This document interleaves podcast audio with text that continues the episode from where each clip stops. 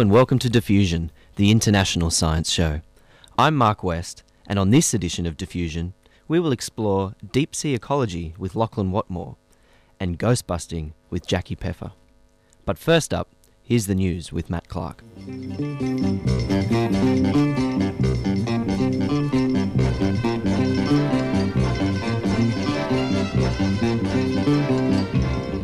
Botanists in Norway plan on replicating the fable of Noah's Ark. The difference this time being that instead of animals, they will only be taking two of every plant, or more accurately, two million of every plant. The plants in seed form will be placed in the global seed bank, located in the very remote and very cold island of Svalbard. Located only 1,000 kilometres from the North Pole, this site was chosen because even in the event of an electrical failure at the storage facility in the middle of summer, the seeds would remain frozen, with outside temperatures only reaching a chilly minus 4 degrees Celsius. The purpose of this storage facility is to retain a bank of seeds in case of a catastrophe that may wipe out the local population of particular plants, either through war, natural disasters, or even things like genetic modification. The Ark will be open to all countries to store their seeds and is due to be completed in September 2007. In lobster news, it seems that some of these tasty little guys are able to tell when others around them are sick. Studies by Old Dominion University in Norfolk have shown that the Caribbean spiny lobster is able to tell when another lobster is infected by a particular virus and will steer clear so it doesn't become infected itself. The virus in question, known as the Panulirus argus virus 1, is particularly nasty, causing a slow death by the continuous reduction in metabolic rate until the infected crustacean eventually dies. Remarkably, the lobsters are able to detect this virus in others even when there are no symptoms present. This is extremely beneficial as the species often live together in crowded communal dens where viruses could spread very quickly, wiping out regional populations. Sadly, the method of detection is still unknown. And lastly, NASA has given the all clear for the launch of Space Shuttle Discovery in about a month's time. The shuttle was rolled out onto its launch pad on May 19 after being grounded in July last year following continued problems with insulation debris falling from the fuel tanks. The space agency has spent over two years and hundreds of millions of dollars trying to overcome the problem that caused the destruction of the shuttle Columbia and the death of its seven crew in February 2003.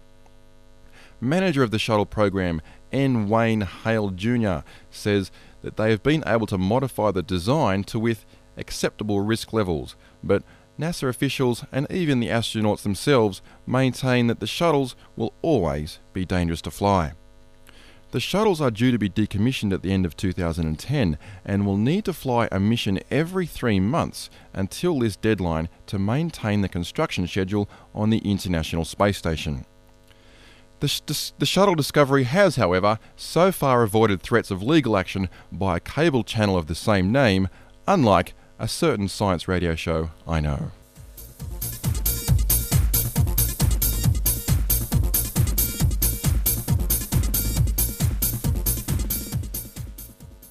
You may have lived in some pretty unlivable share houses and caravan parks in your college years.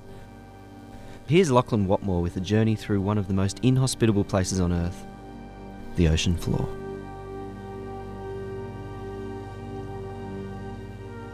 The abyssal sea floor, located on average two and a half kilometres below the surface of the ocean, is not a pleasant neighbourhood.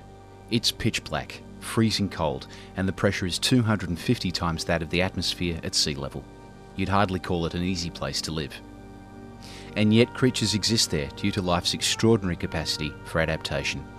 In the vast majority of abyssal habitats, animals nourish themselves on each other, on fallen detritus from the upper water column, or on mats of bacteria common on hard surfaces, such as dead shells and rocks. Without light, marine plants don't grow, so that first link in the food chain doesn't exist. Under these conditions, it's no wonder that life in the great depths is like life in the desert, impoverished and slow.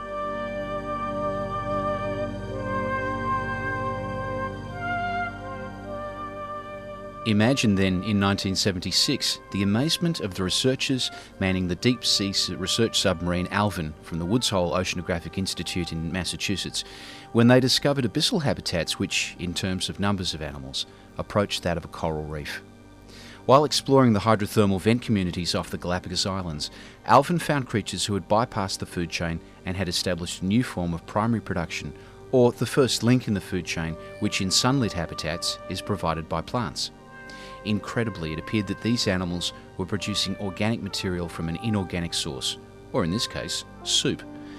Species included clams, mussels, crabs, and the amazing and previously undiscovered vestimentiferans, a large, hooded, tube dwelling worm which turned out to be an entirely new class of animal.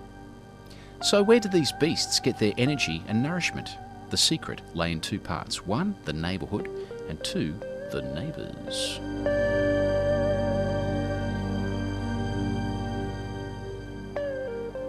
The neighbourhood is the area around the hydrothermal vents located on the spreading ridges of oceanic plates. Here, the Earth's crust is thin and seawater is saturated with sulfides, carbon dioxide, and methane due to geological activity.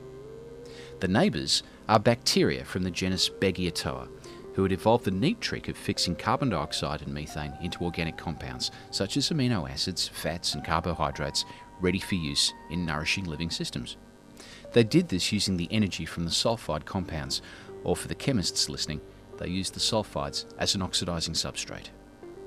Alvin discovered that the clams, mussels, and worms had formed a mutually beneficial relationship with the Beggiatoa, letting them live in their tissues while collecting their excess nutrients. In this way, they not only survived, but thrived, causing much jaw dropping when discovered. Not only had these communities created an oasis on the, on the barren abyssal plain, they had done so using a unique form of primary production unknown anywhere else at the time of discovery.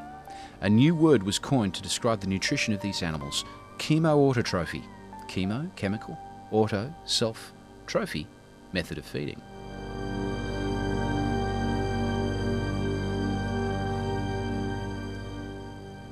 Now, some people may say, big deal. Alright, living off the crud that gets ejected from hydrothermal vents may not be the most glamorous lifestyle for a marine animal, but it's a living.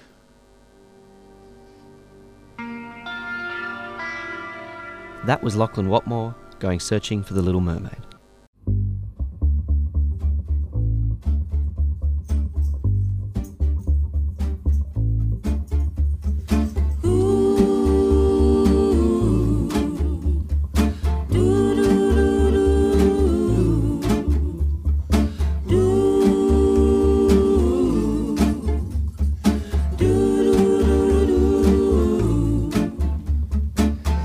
Justice. You give what you never had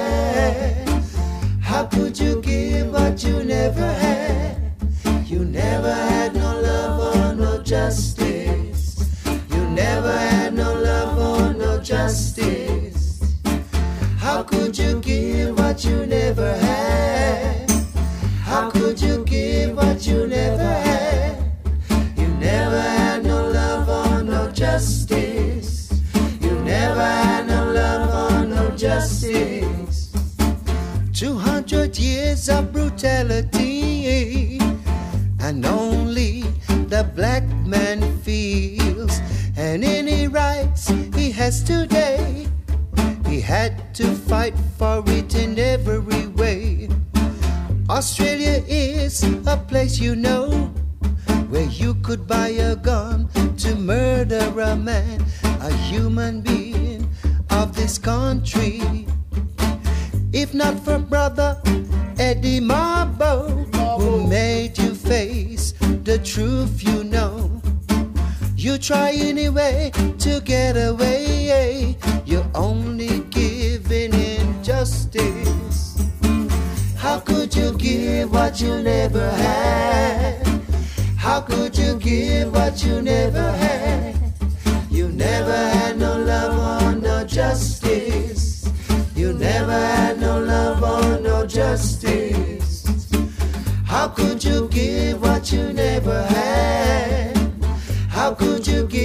You're stuck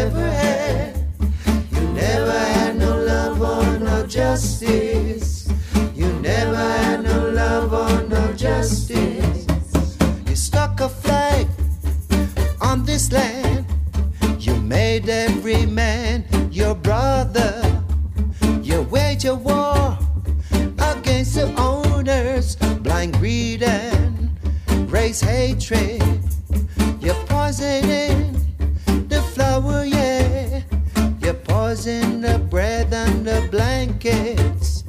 Black in the blankets, smallpox in the blankets, murder, murder, yeah, yeah.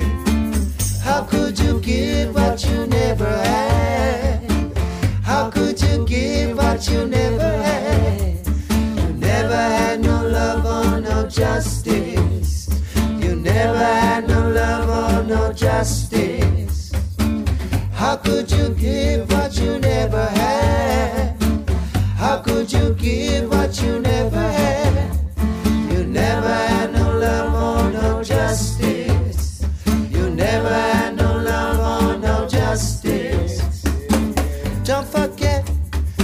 freedom fighters like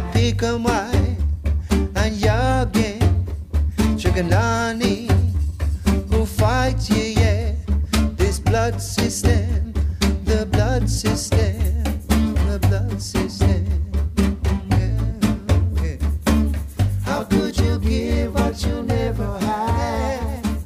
You're listening to the Resurrectors with No Justice.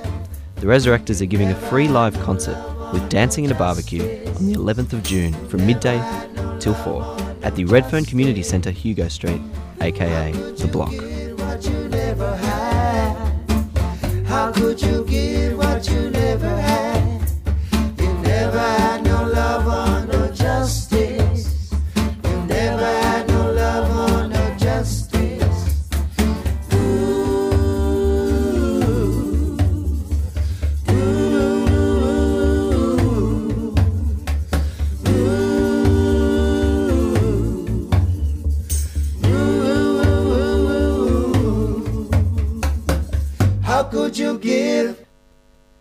Now, we've all got ghost stories.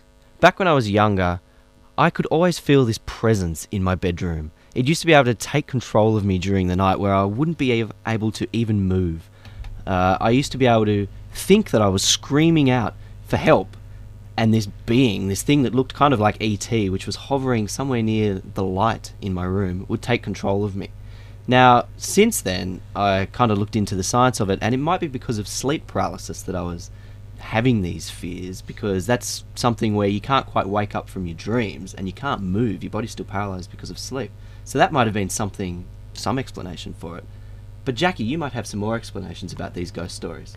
Well, I'm glad that you shared your ghost story because I have a ghost story too. I was staying in Japan um, in the same room that there was an altar set up to the grandparents, the deceased grandparents of the family that I was staying with. I woke up in the middle of one night, and from the top corner of, of the room that I was staying in, I heard an elderly couple having a conversation. Admittedly, it was all in Japanese, so I couldn't understand what they were saying. Um, and there were another set of grandparents living in the in the building, but but I'd They like didn't to have an intercom in the room, did they? someone had left on. I don't know. Maybe they were, you know, trying to freak me out. But I, I would personally like to think that I was in the in the presence of ghosts because I do believe in ghosts. Uh, I also have a ghost story. It's about ph- uh, taking photographs of a ghost. My cousins once were snapping the house of their dead grandmother, and when they went to develop the photos, apparently walking in the background of these photos, you can see a person walking.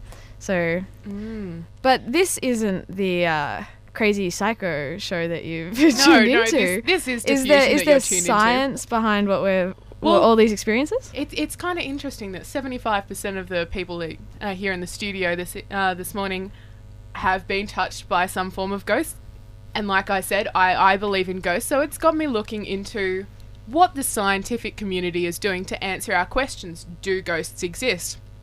So, as you do, I headed to howstuffworks.com Good site. great, great site. And I was looking at what they have to say into the investigations of the paranormal. Now, you might think that ghost busting is a bit of a pseudoscience or, you know, a witch hunt, as they say. But if we're taking a scientific approach to answering this question and to finding out if ghosts exist, is it science? I think so. I think if we're looking What at- kind of scientific approach? Like, surely at some stage, though, if can you prove that ghosts don't exist? Like, if you don't get a signal, if you don't see them, like, is it possible to disprove that hypothesis? Would Would you accept that actually ghosts don't exist? I, I would if there was conclusive proof. But I think at the at the moment there is no conclusive proof that ghosts exist or don't exist. Well, It's you can never But, totally but you disprove can, you can something. never totally disprove something. No, you're right. But out there, there there are paranormal investigators who are looking at these different issues, bringing their different tools from the scientific committee, and try to look at different approaches to sort of answer these questions.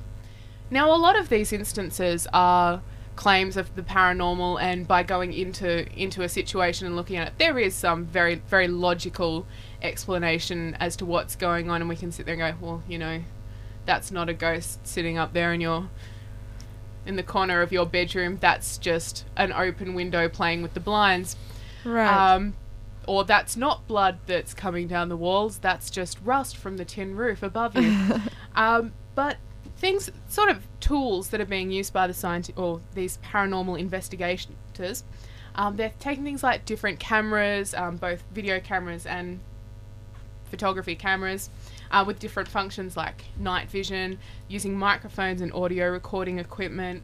Geiger counters and some of the, some of the things that are believed Geiger to counters. counters. Do, do they think that ghosts are radioactive? well, some of the some of the signals that they believe might indicate the presence of a ghost are things like magnetic, um, magnetic, electric, and radiomagnetic wave differences and fluctuations in readings within an area might indicate the I presence. suppose they'd have to be some form of energy, wouldn't they? yeah, well, well, that's that's the theory that a, a ghost is some kind of energy, whether it's from um, just a, just a spirit there or or a feeling or a sense. So they're bringing all of these different tools in. Some some are go- opting for the more traditional forensic investigator kit. What about uh, some of the techniques used in Ghostbusters the movie?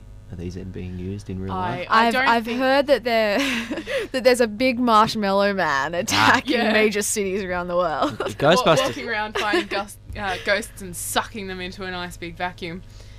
But it also got me thinking on on my personal ghost story, and it's a pity that I wasn't set up for for this at the particular time that I was in Japan. But there's a there's a theory called EVP, which is electronic voice phenomena. And I've there- heard of this. Yes, there are, there are people who whole committees that go into the field taking different audio recording equipment and record they go in go into somewhere like a haunted house or somewhere that's believed to be haunted and and take audio recordings which they then later listen to and you can hear different different sounds Is this sort of when they look for white noise? Yes, that's what I was going to say. There are people that look uh, in the static of Mm. television programs, Yeah. detuned televisions. Well, well they, they found some things like sometimes it's like a little sound clip, which is just the same sound clip repeated over and over again. But there, there are those that believe they've gone out into the field and asked questions and had those questions answered back when they've listened back to the tape and cleared out some of the background noise. So it's a, it's a shame that I wasn't set up at my visit to Japan with this with these equipments.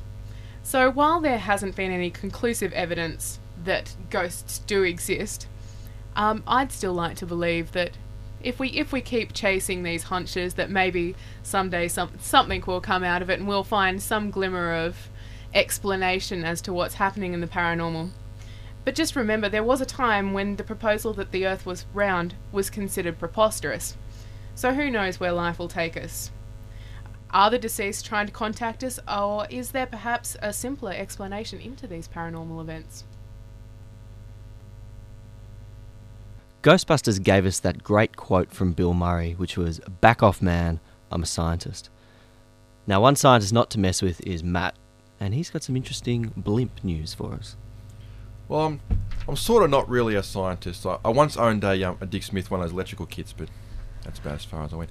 Um, s- trolling through the, the science journals uh, today, I found something interesting. A particular picture looked like a, um, a swollen tick with little dangly legs. If you've ever seen the ticks pictures on the at the vets, uh, you'll know what I mean. It's called a heavier than air aircraft. You need, you've all heard of lighter than air aircrafts like okay blimps, uh, the Hindenburg, craft like that. This is a heavier than air version. It's called an Aeroscraft, and it's the aircraft that caught my attention this afternoon. Basically, the idea behind it is that only 60% of the lift is provided by helium, whereas, of course, in lighter than air ships like blimps, the Hindenburg, 100% of the lift What's comes the rest of the lift from? Well, it's come from these little dangly bits, for want of a better word, winglets, uh, canards. The dangly bits you're talking about with the tick? yes, sort Okay. of. Yes, but it's little winglets come off the side, little ones off the front, which provide um, stabilisation, uh, called canards, and on the back you have tail fins. They provide the rest of the lift, the the rest of the um, 60, 40 percent. Good Yes, maths, Matthew. I am a scientist. Yeah. The um, 40%. Um, it also, um, the lift is also provided by vertical takeoff engines, which is how it takes off and lands vertically. But So why is it that we need a heavier than air, air aircraft? What are we What are we doing with this? why don't we need one? The Because they're cool. Okay. apart from looking, um, well, I won't say grotesque, but yes, I will. They, apart from looking really crap, they do have a lot of benefits. Namely, they can hold 250 passengers, including a casino, sleeping quarters, and shops, and all the kind of stuff that they're thinking about. That's aero- why we need I, it, I, I take Right. back my previous question. There's That's not enough right. room on the ground for casinos. We need them in the sky. We need them in the sky. But you can also sleep in them. It'll be like track, uh, catching a, um, a long distance train. You'll have sleeping quarters. Uh, you'll be able to go down the shops, have a bar. The problem is, though, they don't go too fast. It only has a top speed of about 250 k's an hour. But, as I said before, it does have massive lifting capacity. It can take up to 250 passengers or 500 ton of cargo. So the freight carrying capacity of these things is going to be massive. Um, so does this mean no more road trains? not necessarily, because you can't really land them in the loading bay of Woolies. Oh, But didn't think about that problem. no. but it has really excellent capacity for military applications. For example, a whole company of um, of troops, around about 200 troops, all their equipment, all their support, the fuel, the rations, the water, all their ammunition, all the stuff they need to hit the ground running with, they could take in one aircraft and they can land it anywhere they want. Except the. W- Woolworths Woolworths. Except, yeah, unless they happen to be fighting in the, the loading bay of Woolworths.